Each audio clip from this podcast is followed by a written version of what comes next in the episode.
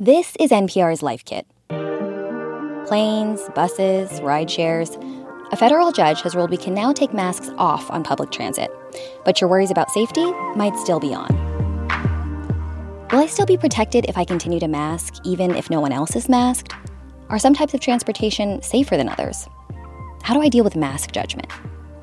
I'm Andee Tagle, one of the producers of this show, and in this episode of Life Kit, NPR health correspondent Maria Godoy is here to answer your questions and help navigate us through these new mask optional roadways.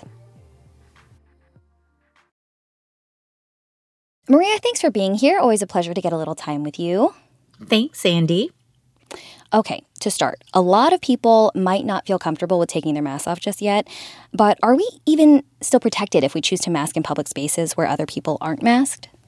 Look, a high quality mask like an N95 will offer really solid protection. It's not foolproof because nothing is, but it's really, really good. And experts agree that you are at less risk wearing an N95 than not. But a lot of people don't want a mask forever. So it helps to understand that different situations pose different risks so you can decide for yourself. Mm, very good to know. Uh, okay, so let's talk about some of those different situations. Um, there's obviously several types of transportation we all use. Are they really that much different from each other when it comes to the risk of getting infected? Yes, because it's all about the air we share with others and how it circulates. And that can be quite different depending on the mode of transportation. Right, okay. Uh, what should we start with? Airplanes. Because people are so jam packed together, right? Well, yeah, it's counterintuitive because you are in a small enclosed space, but the good news is that every researcher I've spoken with agrees that the air filtration and ventilation on an airplane is really about the best it can be for an indoor environment. The air gets exchanged every few minutes in an airplane cabin, like in a Boeing 767. Hmm. Joshua Santarpia is a microbiologist at the University of Nebraska Medical Center who has sampled the air during flights he says the tiny respiratory particles that can carry the virus get sucked away quickly. Your exposure level to people, even in your immediate area, by aerosols alone, is not particularly high. Linsey Marr studies airborne virus transmission at Virginia Tech, and she says there is a caveat to that if you happen to be sitting close to someone who is infectious and unmasked. There's still a risk, though, of transmission with those immediately nearby, like next to or the row in front or row behind. Or if you're standing in the aisle waiting for the bathroom. Marr says even if other people aren't wearing a mask, she's going to keep wearing an N95 on flights for now because those masks really do protect the wearer. You also have to consider the risks of infection among crowds of travelers or while you're hauling luggage and you're, you know, jostling for it in each other's faces. Mm. And also, even once you're on board, several experts told us that sometimes the airlines don't keep the ventilation systems on fully while you're on the ground. Although we should note that Boeing's guidance to airlines is to keep its airflow system turned on with HEPA filters and circulating at all times that passengers are on board. Okay, we've talked about planes. What's next?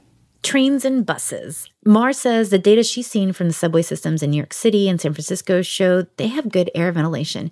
And if she were on a subway car with, you know, fewer than 10 people on it, she probably would go without a mask. But if you're standing shoulder to shoulder with other riders, that ventilation alone won't be enough. And as for buses, the situation there is more concerning. Jesse Capecelatro of the University of Michigan has researched how air flows on urban buses. What we found was if the windows are closed due to sort of the recirculation of the air in the bus, whatever someone breathes out in about 45 seconds everyone in the bus is breathing in a portion of that. Wow. That's a strong mental image. 45 seconds that's all it takes. Yeah to share air on a bus. Now opening windows can make a big difference but you can't always do that on buses. Now it's worth noting that a typical city bus is going to you know bring in fresh air more frequently than say a typical building which is good news, although other experts I've spoken with note that bus is also a smaller space that tends to be more crowded. So that's another factor to think about. I also spoke with Neil Sehgal. He's a health policy researcher at the University of Maryland, and he says the fact that ventilation tends to be bad on buses raises real equity concerns.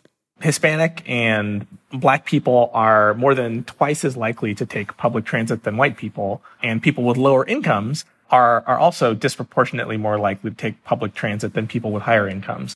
Sehgal says the end of mask mandates on buses means that people with fewer options for safer travel are now facing increased risk. Yeah, that's really important to remember that this isn't going to impact everyone equally. Right. Along those lines, a lot of people take ride shares, a lot of people are rideshare drivers. What do we need to know there? Okay, so if you've ever been in a passenger car with a smoker, you know that the cabin will quickly fill up with smoke when the windows are up. Some people actually call this hotboxing with cigarettes and um, you know, other substances. but infectious aerosols behave like smoke. So in an enclosed car, they're also going to build up quickly. So if you're in a cab or say a ride-sharing vehicle, open the windows all the way to lower your risk of transmission. If you're cruising along at a good clip, opening the windows fully is best, but even partially open windows can help a lot. If you're stuck in traffic, research suggests you also want to open all the windows, but run the AC too at full blast if you can. You know, there's studies showing that this can help clear out those aerosols. Get the air moving. No one wants to be hotboxing infectious aerosols. yeah. Maria.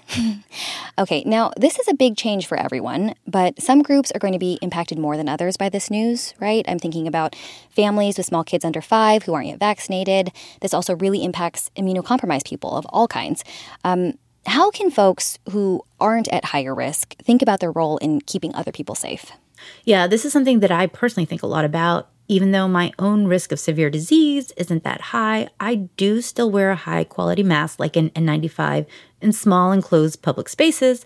And that's really because I don't want to put others at risk. And definitely, I do it if I have cold like symptoms. Mm. I really want to be mindful of others who might be vulnerable because of their age or other health risks. Absolutely. And on that note, there are lots of different feelings out there about all of this. Um, Yep, and I can respect that. yeah. Uh, and so, you know, not everyone is automatically thinking about the, the person next to them. I anticipate some mask side eyeing might be happening for people who choose to stay masked. Uh, any thoughts on dealing with people who give you a hard time on public transportation or just out in the world?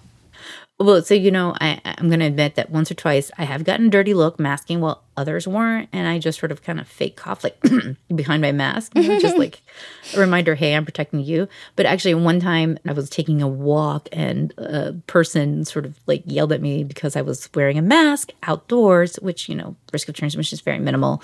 Um, this was earlier in the pandemic, but actually, I was wearing a mask because I was feeling really cruddy and I had taken a PCR test and I was waiting for the results. Yikes. So you're trying to be considerate of your neighbors and you got yelled at for it. Um, yeah. that, that's a good reminder. You, you never know what someone else's situation is, so we shouldn't assume. Right. But hopefully, this episode can help curb some of that. So thanks so much for all this great info, Maria. All good things to keep in mind. Oh, yeah. My pleasure, Andee.